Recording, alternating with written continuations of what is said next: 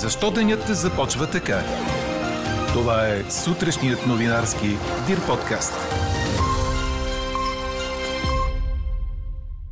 Преговорните документи с Скопие и френското предложение влизат за разглеждане в ресорната парламентарна комисия.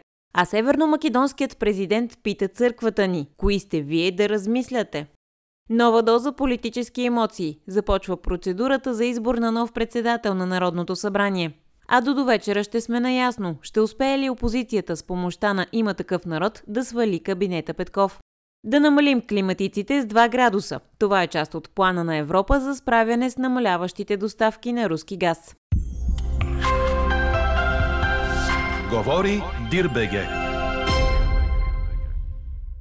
Добро утро, аз съм Елза Тодорова. Чуйте подкаст новините тази сутрин на двадесет и втори юни. След тропическите нощи на места, което ще рече, че температурите не са падали под двадесет градуса през цялата нощ, днес ще имаме слънчево, но ветровито време, с умерен и силен вятър от запад-северозапад. Температурите ще бъдат от двадесет и девет до около тридесет и четири градуса. Почти без валежи, освен на отделни места около планините на запад, според прогнозата на синоптика ни Иво Никитов. Два важни избора трябва да направят народните избраници днес, след вчерашните бурни дебати по вота на недоверие. Работата на парламента започва с процедурата за избор на нов председател на Народното събрание. След отстраняването на Никола Минчев, длъжността изпълнява Мирослав Иванов, който вчера заяви, че е възможно Минчев да е предложението на Продължаваме промяната за най-високата длъжност в държавата. А в деветнадесет и десет, точно двадесет и четири часа след края на дебатите по вота, народните представители трябва да гласуват вота на недоверие към правителството.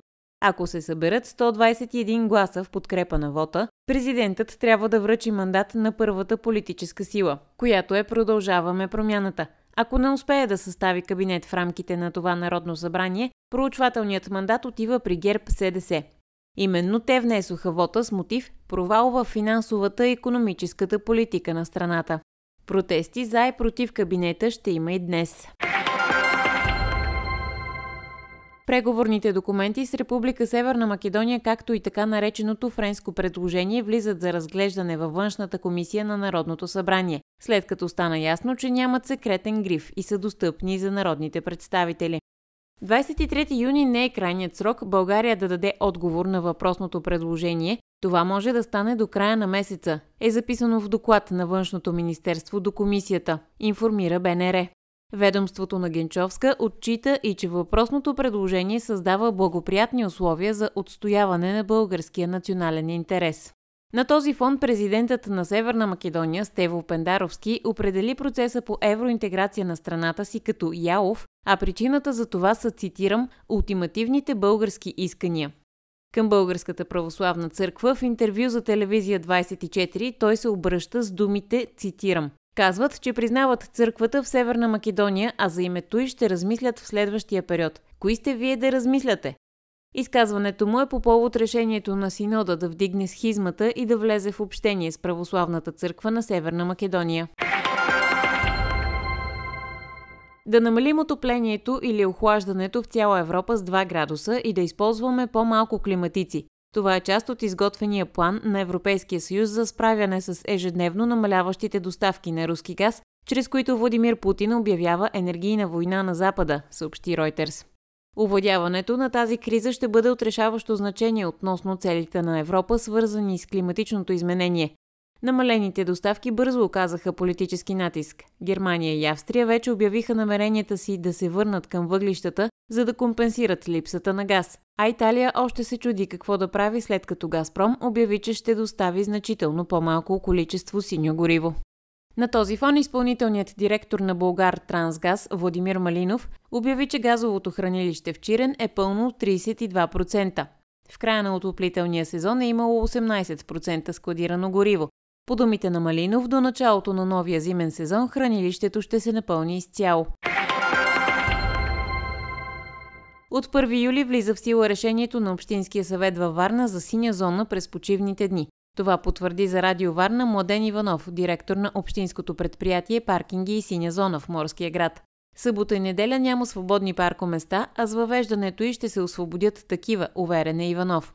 Предвижда се възможността автомобилите да използват синя зона за платено паркиране цял ден срещу шестнайсет лева, като плащането може да се осъществява чрез мобилно приложение. петнайсет души, сред които и едно дете на осем години, са били убити от руски артилерийски огън в Харковска област, съобщиха световните агенции.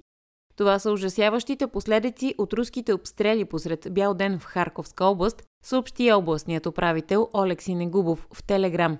Хората са станали жертви на четири отделни обстрела. Четете още в Дирбеге. България записа първа победа след четири загуби в Лигата на нациите по волейбол при мъжете, предаде Корнер. Пред шумната публика в Софийската зала Арена Армеец нашите сломиха Иран с три на нула, а с това изпълниха задача номер едно, поставена от селекционера Николай Желязков, поне един успех пред родна публика. Силно впечатление направиха Александър Николов с неговите двайсет точки и убийствени атаки по диагонала, Мартина Танасов, който хвърляше бомби от начален удар и постигна четири аса, както и Светослав Гоцев, в центъра блокирал немалко ирански нападения. Това е първа победа за Ники Желязков в официален матч като селекционер на България. До неделя ще имаме още три матча в Арена Армеец. В петък срещаме Австралия, в събота Съединените щати, а в неделя Бразилия. Чухте сутрешния новинарски Дир подкаст. Подробно по темите в подкаста четете в Дир.бг. Какво ни впечатли преди малко?